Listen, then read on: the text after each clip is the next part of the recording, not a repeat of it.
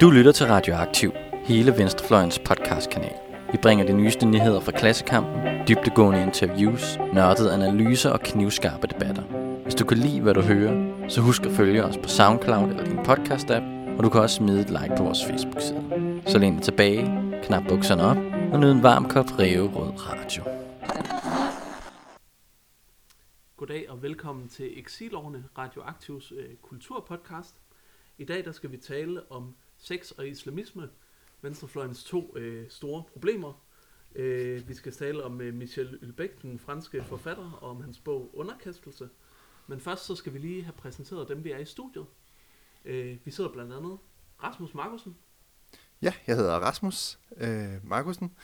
Jeg er uddannet i dansk og filosofi fra Roskilde Universitet, har en bachelor i idehistorie fra Aarhus Universitet, og så arbejder jeg til dagligt som politisk medarbejder i Forbrugerrådet. Så sidder vi Anne Vrå. Ja, jeg hedder Anne, og jeg øh, har en bachelor fra KU i statskundskab, og så øh, studerer jeg lige nu Global Studies og International Development Studies på RUK. Og til sidst sidder vi Simon Kivitz. Og jeg har en bachelor fra Aarhus Universitet i idehistorie, og jeg har en kandidatgrad fra Aarhus Universitet i idéhistorie, og så øh, arbejder jeg til dagligt som konsulent hos Pædagogstuderendes Landssamslutning. Og jeg har fået øh, lov til øh, at lægge op til udsendelsen i dag og prøve at styre slagets gang lidt. Jeg hedder Jakob Rugård, og jeg har læst øh, litteraturhistorie på min bachelor. Og er i gang med en kandidat i politisk kommunikation og ledelse på CBS. Og øh, derudover arbejder jeg som konsulent øh, for fagforeningen Prosa. Allerførst lægger vi ud med en lille øh, kort biografisk præsentation af Michel Houellebecq, forfatteren, og øh, jeg vil skitsere meget kort og i hovedtræk, hvad handlingen i underkastelse også er. Michel Houellebecq, han øh, er en ekstremt skandale ombrust forfatter øh, i Frankrig. Øh, faktisk næsten alt ved ham er skandaløst eller om øh, genstand for diskussion. Øh, så øh, man siger, at han er født i 1956, men det påstår han selv er løgn. Selv hans fødselsår er faktisk omdiskuteret. Han siger, han er født i 1958, øh, selvom hans øh, fødselspapir siger 56, og det er hans forældres skyld, øh, de har forfalsket hans fødselsbevis. Øh, han blev født på Réunion, som er en øh, fransk ø uden for Madagaskar, øh, af en mor, som var fransk læge, og en far, som var skiinstruktør og bjergguide. Øh, de går fra hinanden, og øh, Michel Beck bliver øh, sat til at vokse op øh, sammen med, eller hos sin farmor i, i Frankrig hans forhold til hans mor også, øh, uden at vi skal gå alt for meget ind i det, øh, også meget skandaleombrust. Øh, han giver for eksempel mange store interviews, efter han bliver berømt, hvor han siger, at hun er død. Øh, men hun dukker op i Paris og laver en bogudgivelse i 2008, hvor hun, øh, altså det både går op for verden, ligesom at hun ikke er død, og hun prøver at svare igen på nogle af de måder, hun synes, hun er portrætteret gennem hans romaner på meget lidt flatterende. Han, øh, i, I Frankrig der viser han sig at være, have vildt stort talent øh, for uddannelse. Han bliver agronomuddannet på en eliteskole, øh, bruger aldrig sin uddannelse. Øh, han bliver uddannet i 1980, øh, han bliver gift, får et barn, så bliver han skilt, bliver depressiv og begynder at skrive digte. Hans første digte udkommer i 1985, og han begynder at arbejde som systemadministrator eller EDB-tekniker øh, for det franske folketing eller det franske parlament. Øh, og så derefter så udgiver han øh, den ene skandale roman efter den anden øh, fra 1994 og frem til 2015, hvor underkastelse, som vi diskuterer i dag, rammer gaden. Øh, og vi kommer til at gå lidt mere ind i, hvad det er for en rolle, han har. Øh, men først så vil jeg lige sige lidt om, øh, øh, senere i programmet, men først vil jeg lige sige lidt om underkastelse. Underkastelse øh, udkommer i 2015 og øh, foregår i øh, 2022. Vi følger øh, François, som er øh, litteraturprofessor øh, på Sorbonne. Øh, har en glimrende akademisk karriere, som han ikke går så meget op i i virkeligheden. Øh, lever et øh, meget apatisk, øh, halvdepressivt liv med flygtige relationer, og forbruger prostitueret, øh, prøver gennem forskellige øh, andre, han kender, at connect med det politiske liv, der foregår omkring ham. Øh, det har stået stille meget lang tid. I den her øh, tekst, der har François Hollande modsat i virkeligheden fået sin øh, anden præsidentperiode. Øh, og vi er lige ved udgangen af det ved det, ved det nye valg. Øh, det ender øh, øh med at være øh, Front National, der går til anden valgrunde. Og det gør de mod øh, det muslimske broderskab, som er et øh, et nyt parti, øh, der stiller op på sådan en Sharia Light platform. Og øh, de ender med at vinde med Socialistpartiets støtter præsidentvalget, og begynder så stille og roligt at reformere især uddannelsessystemet, som også er det, vi fokuserer på, øh, fordi vi ser handlingen gennem øjnene af François, som er tilknyttet Sorbonne. på alle mulige måder. Der er også øh, en eller anden grundlæggende stemning af vold og voldsparathed, der er oprør i gaderne, der er skyderier, øh, der er fascisme og racisme, der blusser op. Øh, og alle de her ting øh, ser vi ligesom gennem de her lidt jaded, øh, fraværende øjne, som øh, François render rundt og kigger på Frankrig med.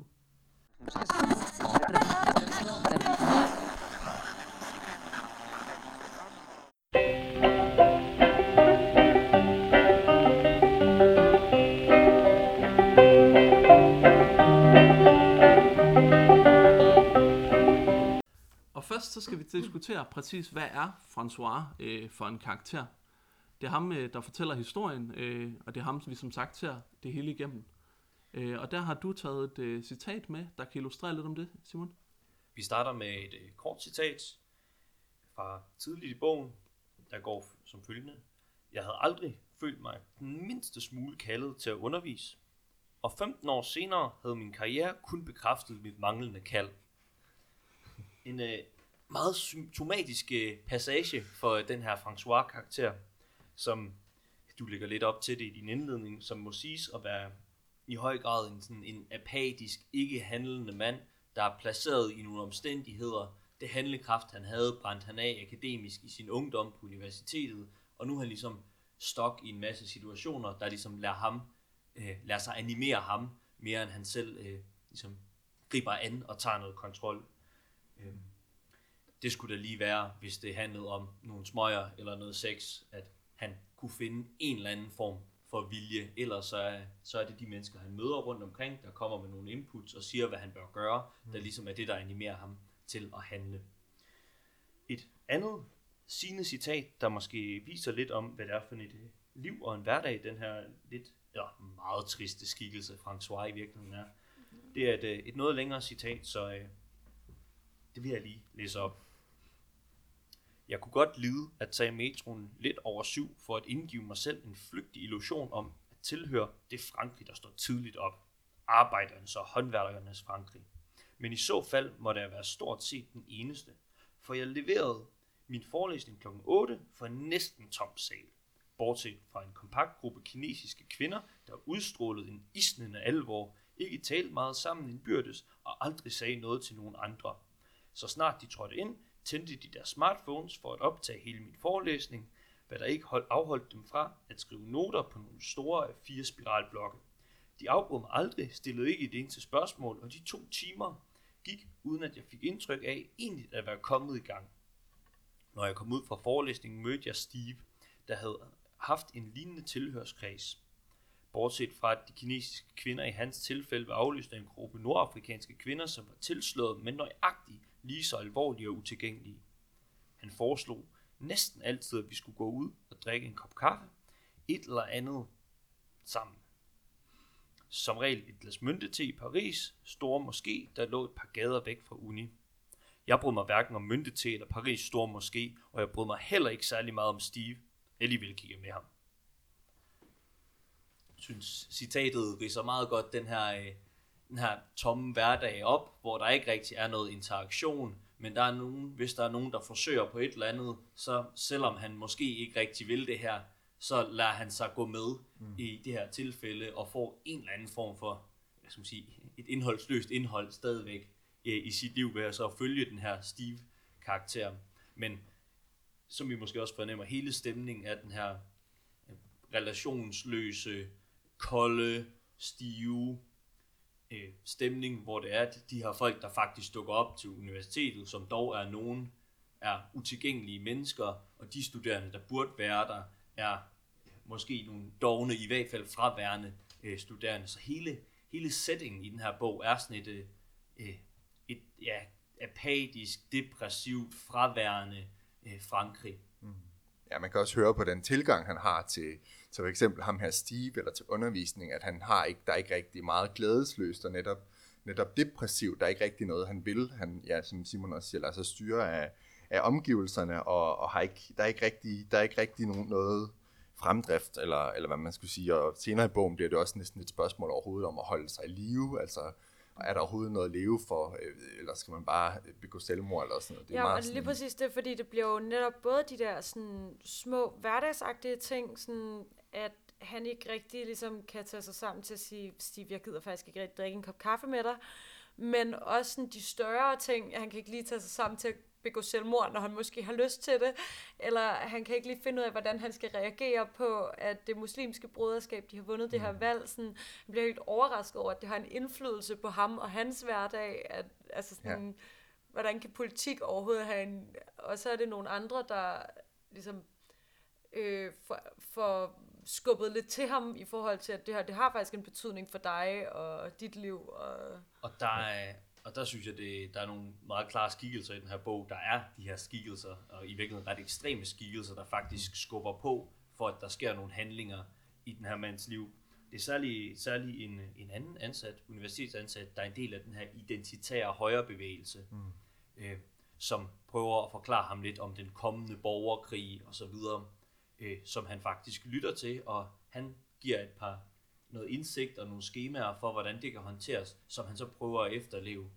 Senere hen kommer der en øh, efterretningsagent, der så er opsagt, som også har en masse indsigter om det her, og også kommer med nogle anbefalelsesskemaer i forhold til, hvad man gør, som han også prøver at leve ind i. Men mest af alt, så er det den her Husman øh, karakter, som er den her forfatter, han har specialiseret sig i, og som det lidt lyder til i virkeligheden, at det eneste, han rigtig har interesseret sig for, eller ved noget om, øh, som ja, hans, hans skema, han for, i en eller anden grad forsøger at efterleve, og prøver, prøver at gøre de ting, han har gjort i sine bøger, for at finde en eller anden form for mening. Ja, han, han følger jo konkret i hans fodspor, blandt andet ved at Ja. tage hen til det kloster, hvor husmanden har, har boet. Der er så det problem, at, øh, at, at han ikke rigtig har lyst til så at efterleve de regler, der er i klosteret, som handler om, at man ikke øh, må have sex, selvfølgelig, og man ikke må ryge. Så, så han har ligesom, selv, selv ikke det, hvad man kan sige, er noget, han sådan rigtig gider. Øhm, Jamen det er det, fordi han, han har jo bare ingen sådan selvstændig øh, stillingtagen til, hvad er jeg for et menneske, og hvad kunne jeg godt tænke mig. Mm. Han tager jo kun eksempler fra, hvad andre har gjort, eller hvad andre foreslår, eller hvad Ja. andre ligesom, Med tilbyder mindre- ham af muligheder. Med mindre det så handler om, at han er liderlig, ja. eller har lyst til at ryge. Ja, eller drikke, må man ikke glemme. Så Der der, er, der er sådan nogle helt meget. primitive stimulanser, der er det, der ligesom er tilbage.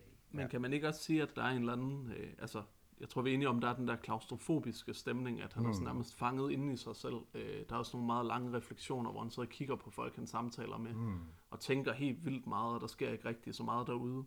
Men er der ikke også en eller anden udlængsel fra det i ham? Altså, han, altså jeg tænker på ham fra den identitære bevægelse, for eksempel. Han opsøger også selv de her figurer lidt. Øh, sådan læser jeg det i hvert fald, at han, øh, han har lyst til at blive påvirket på en eller anden måde. Jo. Han har lyst til at føle noget. Han, han finder de der karakterer, der kan skubbe ham på en eller Jeg anden tror, måde. han meget har det der behov for at føle et eller andet, ikke? Altså, fordi han bare ellers jo vil øh, totalt øh, ligge sig i koma i sprit og cigaretter og... Øh, Junk food, som han er så Ja. glad for. ja, jo, der er en eller anden drift mod både, både nogle relationer, som jeg skal tale med, om lidt senere, men en eller anden form, nogle rigtige relationer, og noget kærlighed, eller, eller sådan, men også nogle strukturer og nogle værdier, eller sådan noget, som hele, altså ikke uden at afsløre for meget, men også efterhånden i handlingen kommer, kommer frem til, at der kommer nogle værdier, der så byder sig til. Så der er en eller anden drift mod, mod at prøve at, at finde noget mening, eller sådan noget. Man kan aldrig rigtig sådan tage sig selv sammen til det, eller sætte sin egen retning, eller hvad man skal sige. Men jeg, jo, jeg synes bestemt, der er en, der er en, der er en, en eller anden form for længsel, eller drift mod noget, der, der er noget. Det bliver bare aldrig rigtigt til noget. er den et symbol også på noget, på en eller anden måde, François. Altså, vi har, øh, den blev læst meget som om, at han var sådan, øh, altså, at det var en tidstypisk bog om, øh, der ligesom skabte satirisk tog pulsen på et, et europæisk værdisæt, der var i forfald på en eller anden måde, eller, altså, ja. er han sådan emblematisk for det, eller hvordan læser I ham? Altså sådan bliver, det, det synes jeg, at det er meget oplagt at læse bogen, og hans, altså François' tilstand som sådan et billede på, på Frankrig, det franske samfund, og den vestlige øh, europæiske verden, sådan øh, øh, værdiløse, værdiløse, helt nivellerede tilstand, hvor alle værdier er blevet, er blevet undergravet af, af forskellige bevægelser. Der er jo sådan forskellige øh, stemmer, der får lov til at, der får lov til at udlægge, udlægge den, lægge den, her, den her udvikling. Og nogle af de sådan, de, der- bliver ligesom peget på forskellige øh, udviklinger, der har ført til den her sådan værdiløse øh, tilstand. Det er både, både liberalisme og, og kapitalismen, men så er det også 68-oprøret, kvindefrigørelsen, øh, humanismen, og så frem for alt man kan sige, familiens opløsning, eller som, som jo både også François' eget liv er sådan noget meget, han kommer fra sådan en meget dysfunktionel familie, som vi også vi skal høre lidt om senere, men at alle de her hierarkier og bånd ligesom er blevet oplyst af, af, af, af mange af de her, her øh, bevægelser, og der er ligesom, hans egen tilstand er ligesom et symptom på, på den her udvikling. Øh, og den politiske situation kan man også, altså er sådan ligesom parallel til hans mentale tilstand, synes jeg er ret oplagt at læse. Og øh, vi har altså med en øh, ret tom karakter at gøre, der øh, står også helt i starten, at hans liv er færdigt efter, at han har indleveret sin doktorafhandling, og sådan er det egentlig i et socialdemokratisk samfund for alle. Øh, alle dem, der kan se, at det er det, der foregår. Når man er færdig på uni, så er der ikke rigtig noget liv tilbage. Øh, derfor er han også en person, der bliver beskrevet meget, øh, eller en karakter, der bliver beskrevet meget gennem hans relationer. Øh, og der har du et par øh, øh, centrale citater med, Anne. Jamen, jeg har faktisk jeg har valgt to citater, øh, fordi der er både det her med øh, forholdet til hans familie, og så er der øh, forholdet til andre mennesker, sådan, altså i forhold til at have venner og sådan noget, og så er der kærlighedsforhold, som øh, er dysfunktionelle på alle tre parametre, eller hvad man skal sige. Og det, det har jeg fundet nogle eksempler på her. Og det første citat, det starter sådan her. Alligevel var det nok klogest at have et tilflugtssted i tilfælde af, at tingene pludselig udartede. Min far boede i en bjerghytte i Massif de Écran. Han havde fundet sig en ny livsledsager her på det seneste. Jeg havde i hvert fald først hørt om det her på det seneste. Min mor sad nedtrykt i Nevers og havde ikke andet selskab end sin franske bulldog. Jeg havde stort set ikke hørt fra dem i omkring 10 år. De tilhørte de store årgange efter krigen og havde altid udvist en ubarmhjertig egoisme, og der var ingen grund til at tro, at de ville tage velvilligt imod mig. Af og til spekulerede jeg på, om jeg måtte ville få mine forældre at se igen, inden de døde. Men hver gang var svaret nej, og jeg troede ikke, at en borgerkrig ville ændre på det. De ville få et påskud til at afslå, at han var boende. Hvad det angik, havde de aldrig været i beknep for påskud. Jeg havde også haft nogle venner, endda flere. Nå ja, sandt at sige, ikke særlig mange. Jeg havde mere eller mindre mistet kontakten med dem. Der var Alice. Jeg kunne sikkert godt betragte Alice som en ven. Samlet set var jeg efter mit brud med Miriam i allerhøjeste grad alene. Og det er jo så altså det her forhold til familien og vennerne, som er mere eller mindre ikke eksisterende. Øhm. Ja, man kan sige faktisk, så er de så røvsyge, de der forældre, eller det er så estranged, at øh, baggrunden for det der, at der er sådan en borgerkrigslignende tilstand. Han har lige ja. diskuteret med ham der fra den identitære bevægelse, der har sagt, at snart kommer der væbnet kamp. Ja, det vil være godt at finde et sted uden for Paris, hvor man ligesom kunne søge mm. lidt tilflugt. Og der er det så, at han vurderer, at der har han i virkeligheden ikke rigtig nogen muligheder overhovedet. Det er de ligeglade med. Selv den ensomme mor, der sidder med sin hund væk ham. Ja. Og Miriam er jo så en kvindelig studerende, som mm. han har haft et forhold til i et års tid, men ja. som øh, på grund af de her øh, den tilspidsede politiske situation i Frankrig, er flyttet med sin familie til Israel. Ja, ja det, er så, det er faktisk et eksempel på en relation, hvor han faktisk Altså det var, altså han, normalt så kører han sådan en cyklus med at finde en kvindelig studerende, så starter det i efteråret, så i løbet, så kulminerer det hen over vinter, så i løbet af foråret, så, øh, så finder de så en anden, eller har de, finder de en anden, og så dør det ud. Men ja. i Miriam, der opbygger han faktisk en eller anden, et lidt, et lidt længere forhold, han faktisk får nogle følelser til, og han, han, han, det det, han, han ringer til hende, når hun er rejst afsted og mm. venter på hendes mails eller sådan noget. Så der er et eller andet form for sådan håb om en relation ja. i det.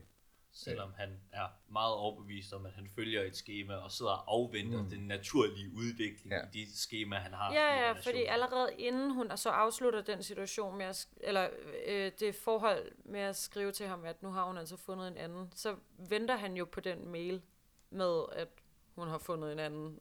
Altså, Som han er blevet mm. så vant til fra ja. år efter år ja, med det ja. samme ja. schema. Og det leder egentlig nok meget godt videre til det næste citat, som jeg havde taget med, fordi det er det her med sådan hans kærlighedsforhold, som nok i virkeligheden aldrig rigtig når til at blive kærlighed, men mere bare sådan omhandler lidt ja, sex, begær, øh, et eller andet behov for lidt nærhed af en eller anden art, ikke? Øhm, så efter at øh, Miriam der så er taget med familien til Israel, så har han en periode, hvor han øh, opsøger nogle prostituerede. Og Det øh, lyder blandt andet sådan her. Til at begynde med gik det som det plejede, det vil sige ganske udmærket. De havde en smuk lejelejlighed i nærheden af Place Monge. De havde tændt røgelsespinden og sat blid musik på, der mindede om valsang. Jeg knippede og røvpullede dem på skift, utrætteligt og glædesløst. Det var først efter en halv time, mens jeg tog Louisa bagfra, at der skete noget nyt. Rashida kyssede mig på kinden, for så glide om bag ved mig med et lille smil. Først lagde hun en hånd på mine baller, så nærmede hun sig med ansigtet og begyndte at slikke mine nosser. Lidt efter lidt mærkede jeg med stadig større forundring, hvordan vellystens glemte skælven blev vagt til live i mig igen. Måske havde mailen fra Miriam, og det at hun nu i en vis forstand officielt var gået fra mig, frigjort et eller andet i mig, jeg ved det ikke. Ude af mig selv af taknemmelighed vendte jeg mig om, rev kondomet af og tilbød Rashidas mund min pik. To minutter senere kom jeg mellem hendes læber. Hun slikkede omhyggeligt de sidste dråber i sig, mens jeg strøg hende over håret. Da jeg tog derfra, insisterede jeg på at give dem 100 euro hver i drikkepenge. Måske havde mine negative konklusioner været forhastede. Disse to piger havde vist mig, at en overraskende forandring, som den, der var indtruffet i min fars liv, stadig var mulig, og hvis jeg mødtes regelmæssigt med Rashida, ville der måske til sidst opstå kærlige følelser mellem os. I hvert fald var der ikke noget, der tydede på, at det var fuldstændig udelukket. Det er jo, Det er jo- meget øh, tydeligt, altså centralt flere gange i bogen, og løbende også hos Ylbæks forfatterskab, at man får de der ekstremt grafiske øh, sexscener. Mm. Men øh, ja, hvad er der ellers, øh, der bliver tydeligt øh, gennem det her citat, tænker jeg? helt banalt, kan man sige, at, øh, at det er jo en, en, en, det er jo en han, han finder et eller andet i den her relation, men det er jo en relation, han, altså, som han betaler for, mm. øh, han, og han betaler så også lidt ekstra for den, fordi han synes, der har været et eller andet, måske næsten følelsesmæssigt, han har fået ud af den også. Så man kan sige, det er i hvert fald også et, et eller andet billede på, at alle hans relationer er på en eller anden måde i høj grad sådan varegjorte eller markeds, markedsgjorte, øh, og hans nydelses- og kærlighedsliv er helt sådan, ja, ja noget, han, noget han, han betaler for, og han er i et rent betalingsforhold til andre mennesker, hvad man skal sige. Og så måske med et håb om, at ved at starte i det her betalingsforhold, ikke? At det her vareforhold, at man så ud af det mm. kan finde det her, de her dybe relationer, han i virkeligheden søger. Ikke? Mm. Han er ikke klar til at opgive det, men det er her, den starter for ham. Ja, Ja, og det er også, altså det er meget sjovt i forhold til det, du sagde, Rasmus, også tidligere med, at, at hele, øh, hvad skal man sige, det han synes er problemet med samfundet, og det der bliver beskrevet som problemet med samfundet, det er sådan liberalisme og øh, individualisme og kapitalisme og sådan, og så selvfølgelig også humanisme og 68'er generation og sådan, men øh, at det, det ligesom går ind også og påvirker øh, den enkeltes liv og den enkeltes relationer og kommer til at få betydning for det. Mm. Og det er jo i virkeligheden også noget af det, som Marx siger, at kapitalismen mm. går ind og har en indflydelse på de relationer, der er mellem mennesker, og netop bliver altså, Ja. Tingsliggjort og tingsliggjort og vareliggjort. vareliggjort, ja. og at, ja, ja, og et ja. forhold atomiseres, eller Ja. ja. sådan, der er også et andet sted, hvor det netop står, at, eller hvor, altså, at kapitalismen og, og hvad hedder det, lønarbejdet har atomiseret familien og alle de fællesskaber, Ja. man tidligere har bundet op på, de er rent bare blevet til en del af markedet. Øh, og der er jo også andre, det er jo som i, i, i han beskriver et andet sted, hvordan øh, hvordan sådan den måde, det er jo så meget, han er meget optaget af, hvordan kvinder begår sig i samfundet, hvordan han beskriver, hvordan vestlige kvinder, som han så sætter op til som modsætning til den muslimske kvinde, men hvordan vestlige kvinder ligesom øh, klæder sig på i dagen, øh, om dagen øh, sådan og, ud- og udfordrende på, for ligesom at kunne indgå øh, i markedet og på arbejdsmarkedet, og ligesom øh, have noget seksuel kapital, som man ligesom kan bruge i relationerne til andre. Men altså de her sex og sådan noget er noget, man bare man bruger på et marked. Mm. Øhm, Ja, og generelt set, så hans kvindesyn, det er jo altså virkelig vanvittigt. Mm. Og Der er i hvert fald ikke meget, øh, hvad skal man sige, agent i kvinder, eller sådan. De er indplaceret i en fast struktur, hvor de handler efter et bestemt mønster, som handler om øh, at have seksuelle relationer på en bestemt måde i en vis alder, i en vis, øh, fra en vis alder af, i en vis periode, nogle år frem, indtil man er klar til at indgå det her øh, lidt dybere, rigtige øh, forhold. Og på den måde er der også, hvad skal man sige, mange generelt hans beskrivelser af, af kvinder i den her bog, den minder mig rigtig meget om de beskrivelser, vi også ser i den her amerikanske alt-right-bevægelse, vi også snakkede en del om i den allerførste eksilår, hvor vi talte øh, om Angela Nagel og hendes øh, analyse af den moderne antifeministiske højrefløj. Ja, og det sjove var, at faktisk i starten af bogen her, der sad jeg og havde sådan en følelse af sådan, ej, hvor er han usympatisk, og hvor har han et altså, trælssyn på kvinder, og sådan, men, men det blev stadig ikke sådan helt ekspliciteret, synes jeg, i starten. Så jeg var sådan, er det bare mig, der sådan er lidt negativ over for det, eller har misforstået det lidt, eller sådan et eller andet. Og så, øh, hende der Miriam siger faktisk til ham sådan helt, altså uden omsvøb på et tidspunkt sådan, jamen François, du ved jo godt, at du er mandchauvinist, eller sådan, og så er jeg sådan, nå, okay, men det er derfor, jeg kan lide ham. Ja.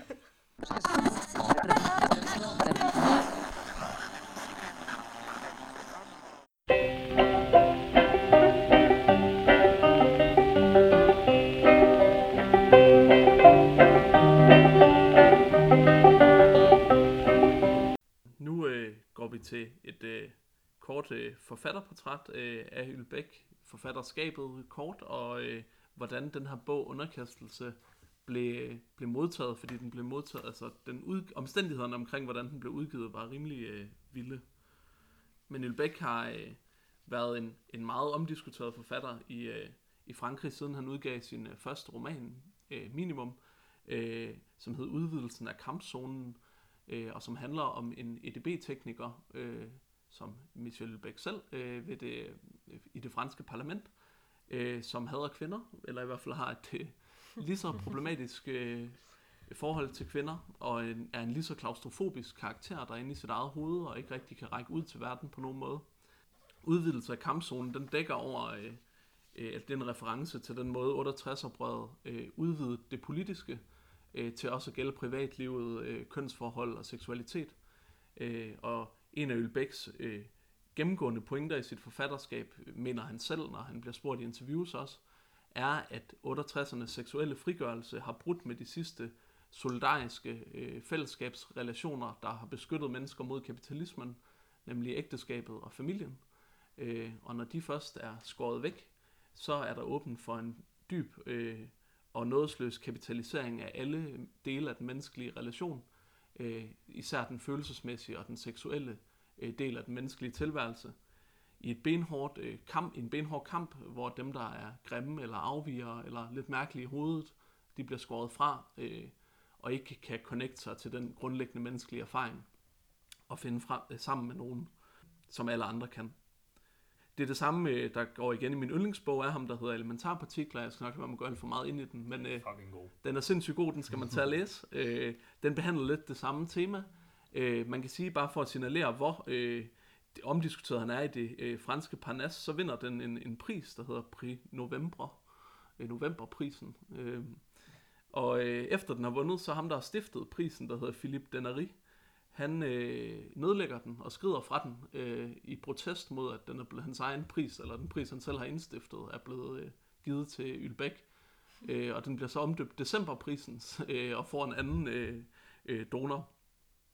Men her har vi altså det her seksuelle øh, og seksualrelationstematik, som går igen i hans forfatterskab. Alle 68'ere køber i raseri i Frankrig elementarpartikler og skiller den ud. Og mange anmeldere og analytikere har sagt, ligesom, at det er sådan en bog, man enten er for eller imod på en eller anden måde. Hele Frankrig, og øh, da den bliver oversat til engelsk, meget af den vestlige verden diskuterer den her bog og dens analyse af, af 68'erne. Så vil jeg lige slå ned på en anden bog, der hedder Platform, øh, som handler om sexturisme. Øh, så igen lidt øh, et lignende kvindesyn, ikke så meget agens igen øh, i kvinderollen øh, rollen helt bredt. Den handler om øh, en fyr, der hedder Michel, som øh, har svært ved at række ud øh, til verden og er lidt klaustrofobisk inde i sig selv. Og, øh, Det var den samme bog, du har læst tre gange. er fremmedgjort for sine familierelationer. det håndterer han så ved at rejse til Thailand øh, og være en del af sexindustrien eller sexturismen der, øh, være sammen med en masse prostituerede. Og øh, han finder en kvinde, der er ansvarlig for at arrangere til sexture til øh, Thailand, som han bliver meget forelsket i. Og øh, i faktisk, hvad jeg vil beskrive, og det, det gennemgående for både elementarpartikler og platform, der er nogle reelle, smukke kærlighedsrelationer, eller faktisk meget sådan... Øh, altså, det er ikke koldt det hele, og det er også noget af det, der gør forfatterskabet lidt mere interessant. Mm. Øhm, men det går ikke med dem, og øh, grunden jeg skal lade være med at spoile måske, øh, det ender simpelthen, med, eller en af de ting, der sker i bogen, er, at øh, et resort, de har bygget op sammen, bliver sprunget i luften af øh, islamiske terrorister. Og øh, det er så et andet tema, der går lidt igen i Ølbæks forfatterskab, det er det her, hvilken rolle spiller islam. Øh, han er blevet set og også siger selv, at han er en meget stærk islamkritiker. Noget, der var helt vanvittigt ved den bog Platform, var, at den kom lige inden Bali-bumpningen i 2002, øh, hvor der døde 200 mennesker. Øh, og øh, for at segue ind til øh, underkastelse, øh, så har han på en eller anden måde ramt nogle vanvittige tidspunkter at udgive sine bøger på. Underkastelse var meget omdiskuteret og var lækket, øh, plottet, inden at den blev udgivet den 7. januar 2015. Øh, men den 7. januar 2015, hvor den så rent faktisk kommer på gaden, er den samme dag som Charlie Hebdo-skyderierne, hvor at, øh, der er to brødre, der tilsvinger sig adgang til det her satiremagasin i Paris, Charlie Hebdo, og skyder 12 mennesker, så vidt jeg kan huske, der er blandt øh, en af Michel Hulbecks aller tætteste venner. Øh, og det sker samtidig med, at øh, Houellebecqs bog er på gaden, den lander på gaden den morgen, samtidig med, at han giver et morgeninterview i radioavisen om øh, udgivelsen af sin nye bog, og det udgave af Charlie Hebdo, som er på gaden den morgen, hvor at skyderierne finder sted, har en karikatur af Michel Houellebecq på forsiden, hvor han siger, at i 2015 har jeg mistet alle mine tænder, øh, fordi at han har sådan meget berømt for sit meget wacky, hobo-agtige udseende. øh, og i 2022, hvor bogen foregår, øh, der fejrer jeg ramadan, øh, som den her sådan, øh, ja, dystopiske forudsigelse omkring islamismens overtagelse, som bogen også øh, tematiserer.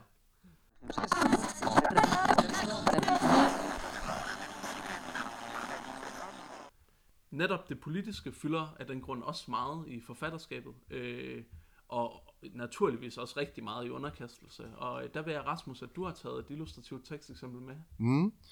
Ja, altså som vi tidligere har været inde på, og som Jakob fortalte i starten, så foregår bogen altså i 1922, eller i 2022 øh, omkring øh, et præsidentvalg, som ender med at, øh, at være mellem Front, øh, Front Nationals Marine Le Pen og det muslimske broderræs, broderskabs øh, karismatiske leder øh, Mohammed Ben Abbas, som er sådan en moderat øh, muslim, der har kappet øh, båndene til islamisterne, og som så har allieret sig med, med venstrefløjen, øh, øh, som, ligesom, som så går sammen med Ben Abbas, som så dermed som vinder øh, præsidentvalget.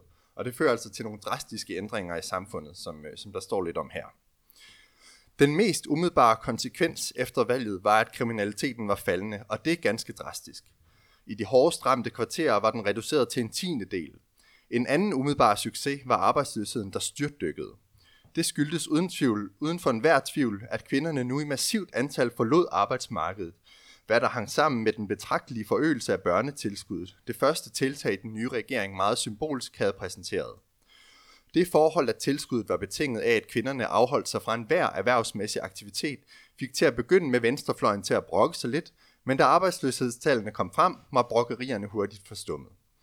Underskuddet på statens finanser blev endda ikke engang større. Forøgelsen af børnetilskuddet blev fuldstændig opvejet af de drastiske nedskæringer på undervisningsområdet – som tidligere havde været langt den største post på statens budget. I det nye etablerede undervisningssystem ophørte den obligatoriske skolegang efter grundskolens mellemtrin, det vil sige omtrent, øh, omtrent når man var 12 år gammel. Folkeskoleeksamen blev genindført og fremstod, fremstod som afslutningen på et almindeligt skoleforløb. Derefter blev man tilskyndet til at tage en håndværksmæssig uddannelse. Grundskolens ældste klasser og de videregående, øh, og de videregående uddannelser var til gengæld helt igennem privatfinansieret. Alle disse reformer havde til hensigt at at give familien al den plads og værdighed, den fortjener som den grundlæggende byggesten i vores samfund, som republikens nye præsident og hans premierminister havde erklæret i en besynderlig fællestale. Så det er altså nogle rigtig drastiske ændringer, som, øh, som venstrefløjen altså øh, er med til at acceptere, og blåstemple næsten ikke brokker sig over. Øhm, man kan sige, en anden ting, der også sker, det er, at ham her, Ben Abbas, han, han øh, indfører et system, som han kalder distributionisme, som beskrives som en slags statskapitalisme, hvor det handler om at afskaffe opdelingen mellem kapital og arbejde, og gå tilbage til familievirksomheden og enkeltmandsvirksomheden, for ligesom at genetablere familien som, som samfundets øh, øh, bærende konstruktion øh, for ligesom at få, at holde, få noget, altså af, afvirke den her øh, atomisering af samfundet, som vi tidligere har snakket om. Så det er på en eller anden måde sådan en vej nærmest tilbage til et før kapitalistisk samfund, eller i hvert fald sådan før industrielt samfund og det kan man sige, øh, så, så det her er altså også en fortælling om, hvordan venstrefløjen er med til at acceptere nogle meget kvindeundertrykkende tiltag og nogle meget øh, ret fucked socialreformer. Øhm, og man kan sige, at hele den her udvikling, hvis man sådan, i hvert fald umiddelbart ser på den, så bygger den jo på nogle, på nogle myter og nogle fantasier, eller hvad man skulle sige om venstrefløjen. Noget af det har måske bund i virkeligheden, men meget er måske sådan nogle, my, sådan nogle fantasier om venstrefløjen, omkring for eksempel venstrefløjens forhold til islam. Ja, jeg synes, noget af det, der er ret sådan eksplicit også i bogen, det er det der med, at sådan, når venstrefløjen vil gå med til alting, så længe det er antiracistisk. Mm. Så, og fordi at det muslimske broderskab, de nødvendigvis, altså de, de kan per definition ikke være racister, fordi at de selv er øh, muslimer. Mm. Og så øh, hænger deres politik sammen med venstrefløjens primære formål. Eller sådan. Og så mm. er venstrefløjen netop, som du siger, fuldstændig ligeglad med, om den politik, der så bliver gennemført i øvrigt er kvindeundertrykkende, om det er sådan besparelser på uddannelsessystemet, om det er altså en økonomisk mm. politik, man slet ikke kan gå med til, alle sådan ja. nogle ting. Så længe det er antiracistisk, så er det bare, så er man med på vognen. Det er noget af en, en karikatur af venstrefløjen. Han er ja. nødt til at bygge op for at kunne lave det her scenarie, mm. hvor den her uh, Abbas uh, kan komme til magten med venstrefløjens stemmer. Men det, jeg, det, jeg synes, der også er en fed, øh, en fed mekanisme, han laver, øh, som han jo gør både for højrefløjen og venstrefløjen, det er, at øh, han giver muligheden for, at der er de her øh, kedelige, almindelige venstreorienterede, der går med til alle de her ting, og så er der selvfølgelig lige nogle grupper, der bryder ud og brokker sig rigtig meget og bliver ligegyldige. Så alle venstreorienterede, der sidder og læser den her, vil føle, vi vil være den der gruppe, der går ud og gør det der, og, mm. men dog bliver ligegyldige men de vil ikke føle sig ramt af det her. Mm. Øh, men til gengæld højrefløjen, der sidder og læser det her, vil sidde og tænke, ja, det er sådan her, det er sådan her, de er, de her ja. på venstrefløjen. Mm. Så det er sådan en, det er en position, hvor det er, at man sidder og skyggebokser mod nogen, der ikke rigtig står på den her position. Mm. Men til gengæld så modstanderen ser den her mytiske position som værende meget reel. Ja. Det samme gør han faktisk også i nogen grad med, med, med højrefløjen og de måder, de kan agere på. Så det er sådan, han har sgu rygdækning for det hele. Det er skidesmart træk. Og så ikke mindst selvfølgelig også om islam og muslimer omkring, hvordan det, altså hele den her idé om øh, muslimer som sådan en invaderende folke her, der er ved at invadere Europa, og som har en målsætning om at etablere et, øh, et sharia-samfund. Ja, og netop det her, det er jo sådan taktisk, sharia. ikke? Ja, altså, ja, altså, sådan, det, helt øh, rødder tilbage til romeriet, og sidder og tænker i, hvordan ja. man kan skabe et nyt, stort imperium, ja, ja. og sådan noget. Et det middelhavsrige, som muslimernes han er i gang med. mål, der, og, altså... Og det må man sige, det er jo Ja, det er i hvert fald også noget af, af sådan en, en myte, som man, hvis man var sådan læste lidt imod, vil kunne sige, var, var selvfølgelig ret problematisk, fordi det er sådan myter, som legitimerer mm, en ret mm, mm. sindssyg øh, politik øh, men som selvfølgelig også, men som selvfølgelig spiller en rolle i den her netop til at kontrastere det europæiske øh, værdiløse øh, mm. samfund, som netop er så modstandsløst, altså ikke har nogen modstandskraft og selvstændig værdi tilbage, så de ligesom kan altså ikke har nogen modstandskraft over for nogen, der kommer med sådan nogle mere hierarkiske, stærke værdier, som den her ja, muslimske bevægelse har. Og hele den der plan, øh, muslimerne øh, har om at overtage Europa og som bliver læst frem også gennem identitær syn på det, med at det, det ligesom er en plan med fødselstallene, de mm. stille og roligt overtager i verden. Mm. Øh, derfor mener jeg, at den identitære bevægelse i bogen, at der skal være en borgerkrig inden 2050, så vidt jeg husker, fordi ja. at det, der de får meget i overmagt, øh, muslimerne. Det, det er jo bare, øh, altså da bogen bliver udgivet underkastelse, der er den her debat i gang i Frankrig, og der er ja. en berømt fransk essayist, der hedder Erik Zemmour, som har skrevet et essay, der hedder Le Suicide Français, måske, øh, det franske selvmord, mm. øh, som handler præcis om det her, men altså han er en samfunds- og kulturdebattør. Så derfor bliver Ylbæk jo også læst som en, der sparker noget aktuelt ind i den debat, kan man sige, med den her bog.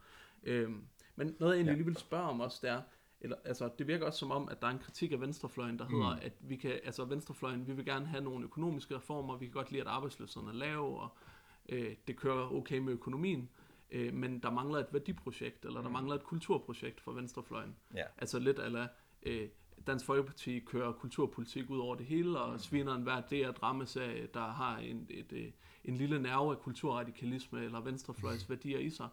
Øh, og det kan vi, altså det er der egentlig ikke rigtig noget venstreorienteret modsvar på, mm. øh, så længe at vi får nogle reformer, der omfordeler en lille smule, eller arbejdsløshedstallene er i orden. Altså, ja. Der er vel også en eller anden kritik af, at der er mange kulturprojekt på venstrefløjen. Og Det, det, det tror jeg, du har, du har helt ret i. Hvis man kigger på, øh, på de steder, hvor der er noget hvad skal man sige, virilitet eller noget bevægelse, der sker i de her, den her bog, så altså, centrum venstrefløjen er øh, død og forstokket, centrum højrefløjen er noget død forstokket systemværk, der ikke rigtig kan tale i andet end ja, arbejdsløshedstal for eksempel.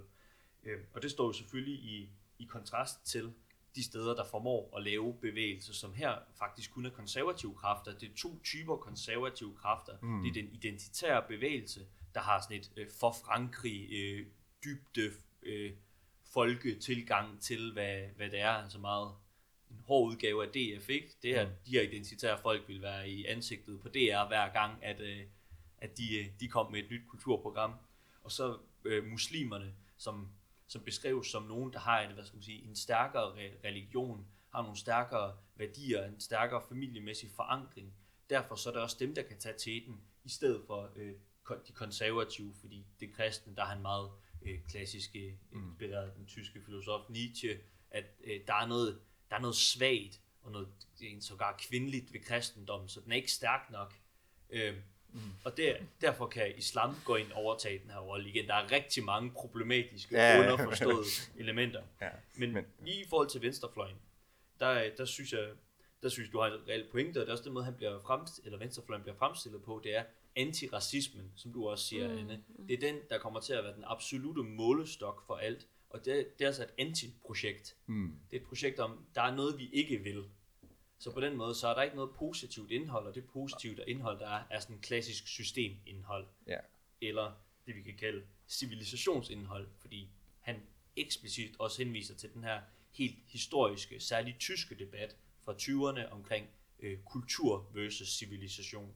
Øh, og ordet aftenlandet og lignende ord om den vestlige civilisation, der på tilbagetog, indgår også i bogen helt eksplicit. Så det er, noget, altså det er sådan et spor, der, øh, der bliver talt frem Øh, og der kan man sige, at denne her, øh, altså den her diskussion om en civilisationskritik, Michel Beck laver i underkastelse, der er det klart, at, at det er socialisterne øh, og den, de velfærdsinstitutioner, koblet med den her grænseløse varegørelse af alle intime relationer og familie og mm. kærlighedsliv, eller hvad man kan kalde de der prostitutionsbesøg, og det, som du snakkede om, Anne. Ja. Øhm, det er ligesom vores skyld, eller det er os, der står på mål for det. Vi mm. er identificeret med den øh, øh, hvad hedder det, med den civilisation, øh, som der ikke er nogen, der vil stå på mål for, som ikke inspirerer nogen, som ikke opflammer til noget som helst, som mm. gør folk ensomme, klaustrofobiske, øh, hvad hedder det, tager handlevilligheden fra dem.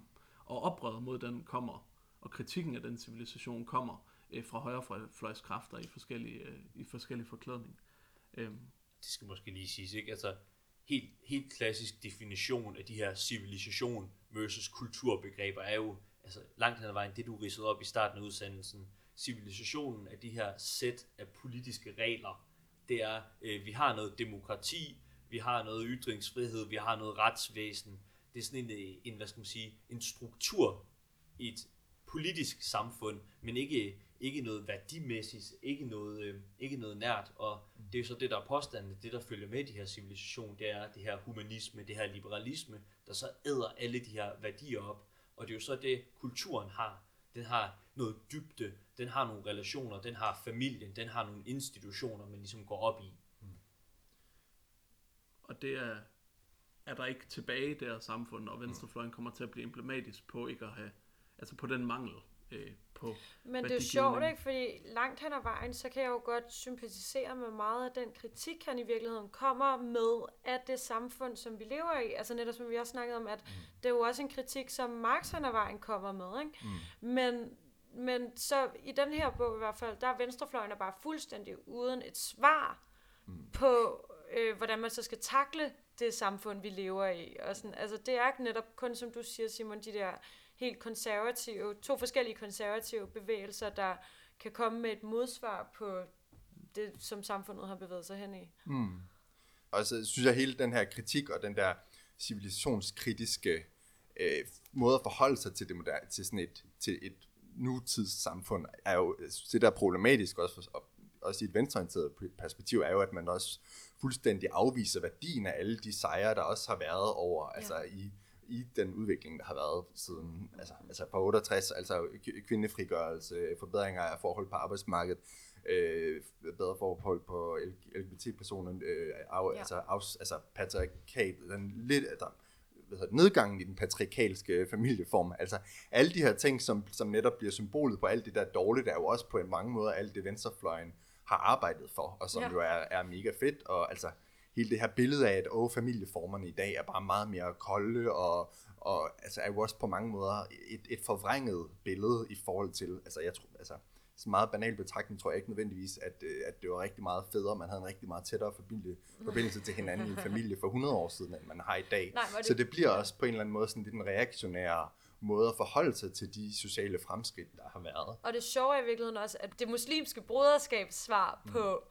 Øh, hvordan man skal, øh, altså hvilken familieforhold det er, man skal have, er jo i virkeligheden mere det, ikke et kærlighedsforhold. Mm. Det er jo bare faren, der skal videregive en eller anden form Ja. for forretning til sønnen, øh, og så i øvrigt have en, to, tre, fire hustruer, som godt nok skal behandles ligeligt, men jo ikke ligeligt med manden, bare Nej. ligeligt i forhold til hinanden. Og, altså, det er jo ikke et, et specielt tæt bånd i virkeligheden. Altså i hvert fald ikke et specielt tæt følelsesmæssigt bånd, mm.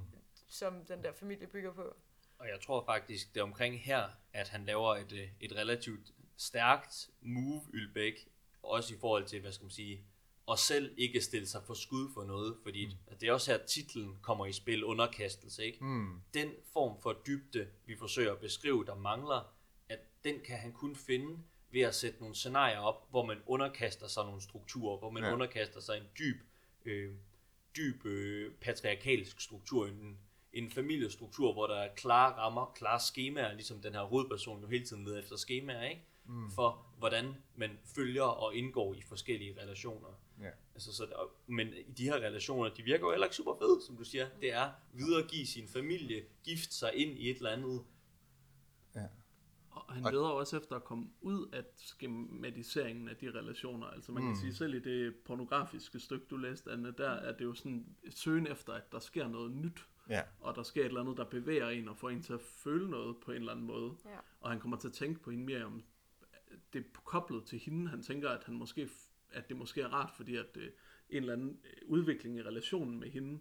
Så der er også sådan et eller andet forsøg på at ja, bryde ud af skematiseringen af mm. de der ting, ja. som bare er fuldstændig dødfødt i alle forsøg. Ja. Ja. Ja. Øhm, og, det, nej, og så en ting, en pointe, jeg lige vil nå at komme ind med, var, at øh, jeg tror, at øh, jeg ved ikke, om han har dækket ryggen ind eller gjort det modsatte, men fordi at jeg tror også, alle har læst, at den kom ud, den her bog, den blev så hadet, fordi at det kan ligesom, altså hvad er, der er helt klart noget, der er galt, øh, det vender vi tilbage til lige om lidt, men det er jo altså nærmest en dystopisk bog. Mm. Øhm, men hvad skyld er det? Er det kapitalismen, der er øh, brudt sammen, eller endelig viser sine revner og ikke kan meningsgive med- menneskelige relationer? Er det øh, vores fuldstændige, øh, altså socialdemokratismens mm. systemorientering og mangel på kulturprojekt, venstrefløjen, der har slået fejl? Er det de onde islamister, der plotter mod os alle sammen mm. og vil overtage magten? Det kan man ligesom læse lidt ind, eller det hele er der på en eller anden Ja. måde i en stor grød af en sammenhængende kritik. Ja. Øh, og det har jo også været noget af det, der har gjort, at man spiller sig ud mod alle, og det er svært at finde ud af, der er ligesom ikke én stemme. Det er svært at finde ud af, mm. hvad er det, der er den centrale kritik? Hvad, hvad er der noget, der er, hvornår er der noget, der er bedre og værdisat højere, og noget, der er værdisat ja. lavere, andet end at hele det her er lave. Ja, man kan sige, sådan, som forfatter er han sådan, øh, nu har man tidligere haft øh, Scherfi op i det her program, men det er sådan fuldstændig modsat at læse øh, en bog af Ylbæk, fordi man har, der er ikke noget sådan fast værdigrundlag nede under, under, under teksten, hvor når man læser en Scherfi-bog, så kan man godt mærke, at det er en, det er en god kommunist, øh, ja. der har nogle ret bestemte synspunkter og en meget klar sarkastisk stemme, hvor her er det netop, der er ikke sådan rigtig en retning i det, der bliver fortalt, ud over en gennemgående sådan, øh, kritik og pessimisme omkring alt, alt hvad der sker. Øh, og ja, det er netop der, man kan sige, altså den har rigtig mange problematiske elementer også. Det er jo typiserende fremstillinger af muslimer og sådan. Øh, men, men det, er jo, det er jo en del af sådan et, alt bliver hakket i stykker, eller hvad man skal sige, eller bliver kritiseret projekt. Og så er der vel også en mediekritik i den. Mm. Øh, Ja, altså, øh, jeg synes i hvert fald, det er ret tydeligt, at hver gang han på en eller anden måde, fordi han igennem hele bogen leder han jo efter en eller anden form for øh, information om, hvad er det lige, der sker her og sådan noget, netop fordi han måske også har svært ved selv at, at agere og måske afkodet og sådan, øhm, og egentlig ikke rigtig har interesseret sig for politik før, fordi han har troet, at det var bare noget, der skete sådan lidt længere væk, og ikke rigtig kunne se, hvordan det, sådan, hvad det betød for ham. Men han øh, er faktisk sådan flere gange i en eller anden form for leden efter information, og prøver at tænde radio og tv og sådan noget, og hvor han sådan øh, bare må konstatere næsten hver gang, at de der journalister, der dukker op, de, de siger ikke rigtig noget, de er ikke rigtig kritiske, øh, de har øh, ikke lige givet at tjekke op på et eller andet, som nogen har sagt, og flere gange bliver det sagt sådan, Nå, men hvis journalisterne havde tjekket op på det her, så havde den her politiker virkelig været i fedtefadet, og sådan, ikke? Så Mm. det bliver også sådan en afbildning af medier, som bare altså, overhovedet ikke øh, udfylder deres rolle i samfundet som en eller anden form for fjerde statsmagt, eller vagthund, eller mm. hvad man skal... Altså. meget enig, og, og, og i forlængelse af det, altså sådan ud, samtidig med, at han kan gennemskue lidt, eller vi kan gennem ham gennemskue nogle af de mangler, øh, så har han også den der beskrivelse, som måske også er noget, vi diskuterer med medievirkeligheden nu, af at se et valg, og så sige, at det, der egentlig er spændende ved at se et valg, selvom det hele er lidt lige meget, og der aldrig sker noget nyt, øh, det er, at man får en følelse af, at mm. der er en politisk, altså det bliver organiseret på en måde, så man får en følelse af, at der sker noget vigtigt politisk, mm. og man ser en vigtig politisk begivenhed live.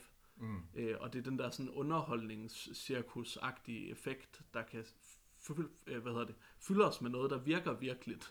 Han har jo Øh, decideret indkøbt øh, særlig vin til lejligheden første gang, han skal sidde Ja. og se øh, Åh, ja. første runde af valget. Hans og... yndlingsudsendelse, ja, faktisk. præcis.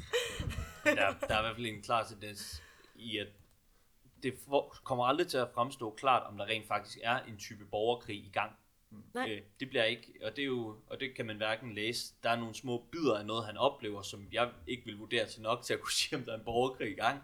Øh, men der er i hvert fald heller ikke nogen mediedækning af den borgerkrig, der er nogen, der snakker om, der potentielt er. Og det tror jeg også lidt er hans pointe, at det er sådan nogle, øh, de her venstreorienterede medier vil Ja. fortige den her slags for ikke at stille muslimerne, øh, for ikke at være racistiske i deres generelle Ja. udtalelser om et eller andet.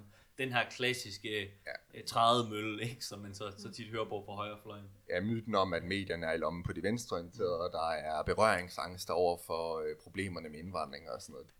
Øh, Et andet element, jeg synes, der er ret interessant i forhold til, hvad skal man sige, hvis man skal tale udenom de her store mediebilleder og fortællinger og sådan noget, så er det også, øh, så er det også hans øh, gengivelse af, hvordan det muslimske brødreskab rent faktisk er kommet i en position, hvor de kan få magten. Altså det er, det er jo på baggrund af, at det er dem her, der er gået i gang med øh, at opbygge de sociale, sociale miljøer rundt omkring i landet. Det er dem, der står for suppekøkkenerne. Det er dem, der tager sig af de fattige, giver husly, øh, dyrker hele Røde Kors øh, tilgangen til tingene. Så de har faktisk overtaget den her organiserende rolle i civilsamfundet, som faktisk traditionelt set er den her altså, man sige, venstrefløjens eller fagforeningens opgave. Mm. Fagforening og sådan noget hører man slet ikke om i det her. Så hvad skal man sige, det kunne måske være en eller anden øh, falsk lærer af den her Ja. falske situation. Det er, at øh, der er efterladt et tomrum, når vi som venstrefløj ikke er nede og organiserer meningsfulde fællesskaber. Ja, ja men hvis, det, hvis, hvis man skulle bruge den til noget, eller sådan som venstrefløj, så er det jo, hvad er det, venstrefløjen ikke gør, eller alt det, venstrefløjen ikke gør i den her bog, altså har nogle øh, visioner og værdier, og så organiserer folk. Det er netop over, helt overladt til andre kræfter uden en aktiv venstrefløj. En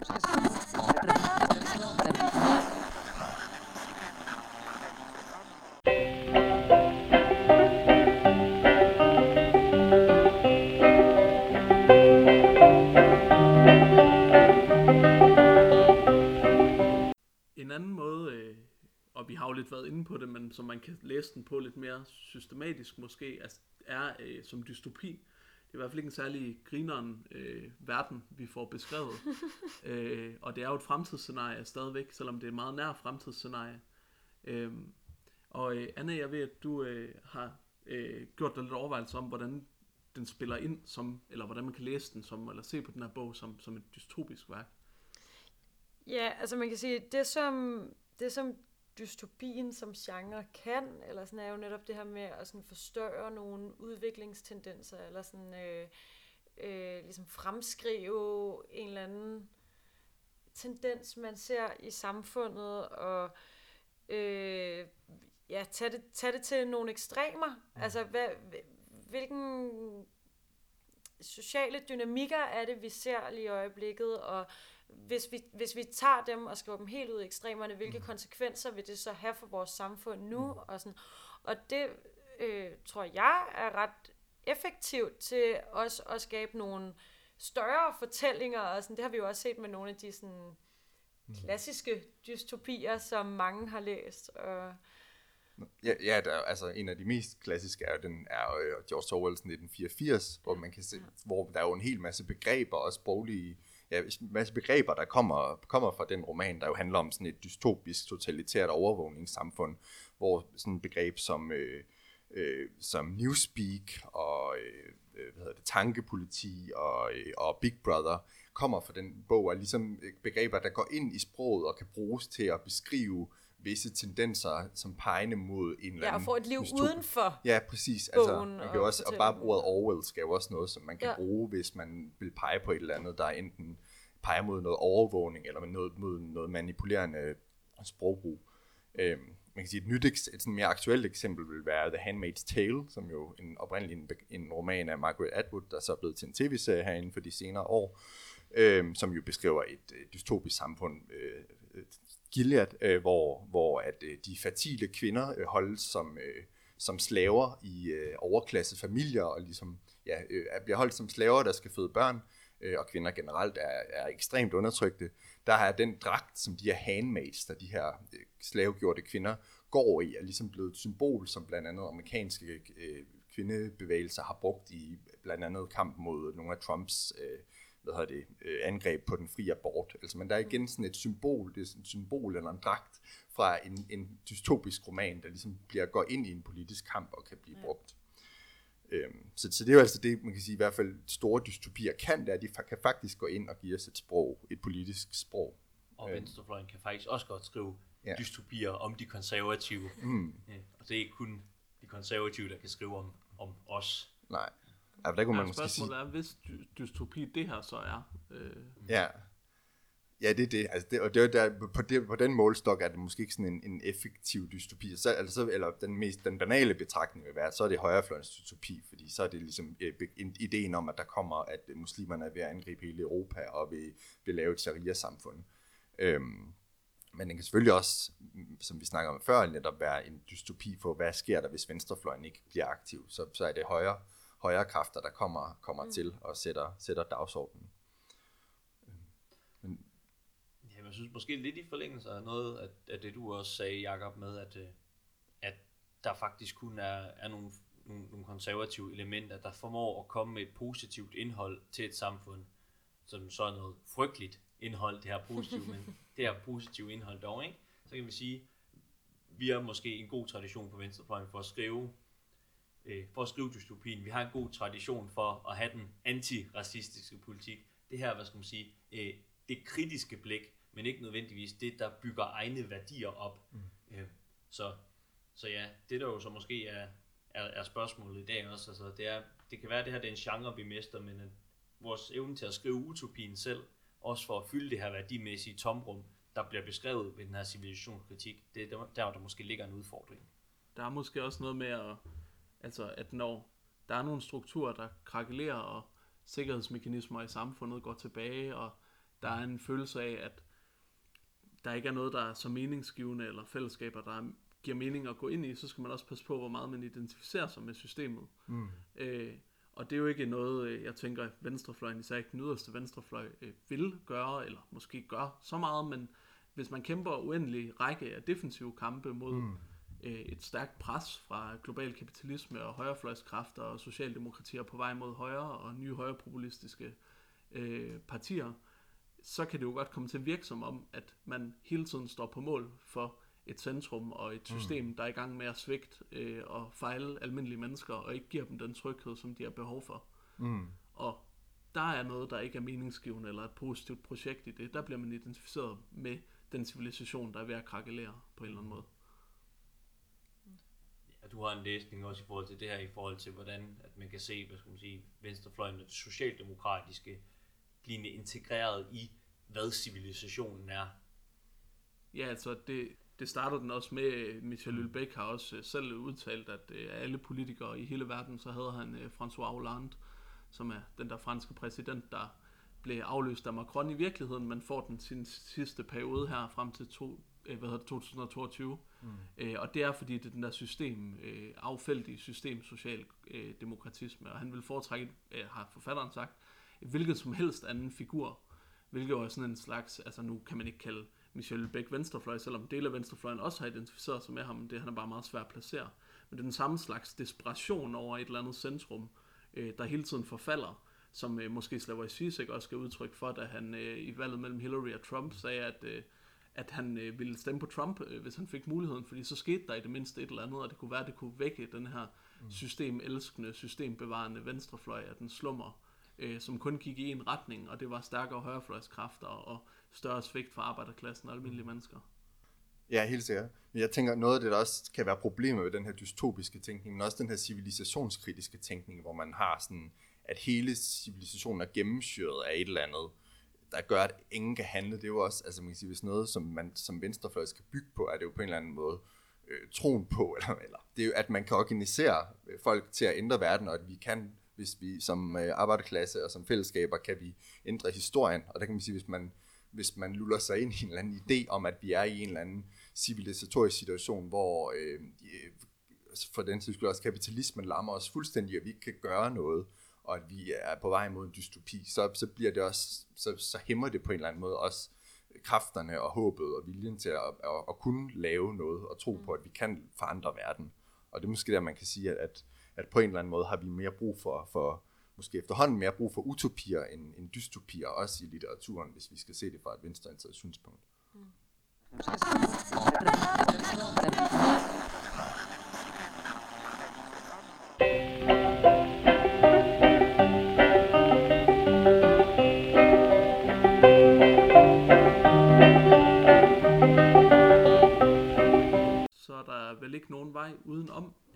Øh, at vi skal til at tildele den her bog Exilår, og jeg er jo debutant i det her program, og jeg er lidt forvirret over, øh, hvad det præcis er, øh, jeg siger ja til, når jeg beslutter mig for, hvor mange exilår øh, underkastelser skal have. Har jeg kun fem i alt i mit liv, ligesom øh, Lenin, eller hvordan øh, kan jeg tillade mig at bruge de her år? Hvor mange, det har lidt betydning for, hvor mange jeg vil give. Nemlig. Altså, altså tanken er, at øh, der er en ny situation hver gang, der er en ny episode af Exilårene. Hver gang så er du øh, sendt til Schweiz, og har fem år der, inden du skal tilbage til Rusland og lave en revolution. Øh, og den her omgang, så har du fået, øh, fået den her bog, og så skal du tage stilling til, hvor lang tid af de her fem år, du vil bruge på den her, i forhold til at forberede dig på at tage tilbage til Rusland og lave revolutionen. ret abstrakt skala. Ja. Så er sådan alt vanskeligt. Men jeg tror gerne, Så jeg derfor så handler det jo heller ikke om netop, øh, hvordan, altså hvor god bogen er, men det handler om, hvor meget man kan bruge den til politisk. Det giver en lille smule mere mening for mig nu, tror jeg. øh, jeg vil stadig gerne gå sidst, øh, men vil, hvem skal vi give den til dig først, Rasmus? Og så kører vi Tusind den tak. Tusind tak. Ja, det er svært, altså, jeg synes, den er enormt underholdende og, og, og sjovt, og sådan, altså, jeg følte mig i dårligt godt selskab, eller hvad man skal sige. øhm, så, øh, men jeg tror, altså, jeg tror, et år, måske et par måneder, tror jeg, er det, altså, fordi, at man bliver ligesom også nødt til, som jeg snakker om, at komme videre til noget andet. Når man ligesom har fået både sit fix af modløshed og, og sin civilisationskritik, så skal man videre. Så et år og tre måneder, tror jeg, det er det, jeg giver den. Et år og tre måneder fra Rasmus Markusen. Simon, hvad vil siger du? sige, så jeg har aldrig hørt et så præcis øh, tidsangivelse i eksilårene før. Øh, jeg vil nok, øh, jeg vil nok give den lidt under et år. Øh, vi tager ni måneder. Øh, bliver en hård. Øh, Fødsel? ja, jeg, jeg, jeg prøvede at undgå at lave den kommentar. Tak. Øh, øh, nej, altså jeg synes, den, den har det for sig, at den beskriver en masse, en masse øh, positioner og situationer, den ekstrapolerer, den har nogle elementer af noget, ja, altså noget kapitalismekritik, den har noget civilisationskritik, og den prøver at pege på den her værdiløshed. Det synes jeg, den gør meget sjovt, og på en meget spændende måde, og på en meget, meget måde, der gør mig pisse sur tit. Øh, Så jeg vil lige, jeg vil bruge ni måneder på at sidde og hygge mig lidt med den, og få tegnet nogle store civilisationsskemaer op for mig, jeg kan forholde mig til. Så er det dig, Anne. Hvor Ja. mange, øh, Altså, mit problem er jo, at jeg har det rigtig svært med, at han er så usympatisk, hovedpersonen. Så jeg bliver jo, altså, jeg bliver sur, og jeg synes, den er svær at komme igennem, fordi at han er så usympatisk. øhm, og øhm, det betyder nok også, at jeg vil se mig om efter andre steder og få de samme pointer fra. Fordi jeg synes ikke, at det er sådan helt originale pointer, som man aldrig har hørt før. Øh, så jeg vil ikke bruge ret lang tid på den her, før end at jeg vil kaste den ud af vinduet. Øhm. så måske lige under et halvt år. Et underbyder I mig får mig til at fremstå som en, der bare vil bruge endelig lang tid. Jeg, øh, jeg synes, at det, at det er en øh, rigtig, rigtig spændende bog, øh, som netop har rigtig mange af de ting, vi øh, øh, og forudser på en måde også, eller i hvert fald ret tidligt i at diskutere øh, fake news, øh, venstrefløjen som øh, systembevarende projekt, der forsvinder, øh, diskutere de her civilisationskritiske elementer.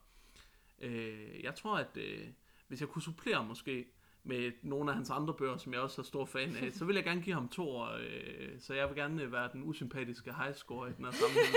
Jeg synes, at øh, jeg synes, det er en meget, øh, ja, jeg synes, det er en meget fed bog, øh, og spændende at skrive sig ind i rigtig mange Der vigtige kom debatter. Jacob der lige til undsætning. Tusind tak. Og for at være sød ved ham, så skriver han jo faktisk virkelig godt, selvom han Ja. ja. skriver pisse klamt og laver usympatiske karakterer og så videre. Så er det, det er fandme godt skrevet, og for mig var det i hvert fald en page-turner uden lige, Og sjov. og sjov til tider. På, tra- på en tragisk måde. Så skal vi øh, runde af. Har vi en bog til næste gang?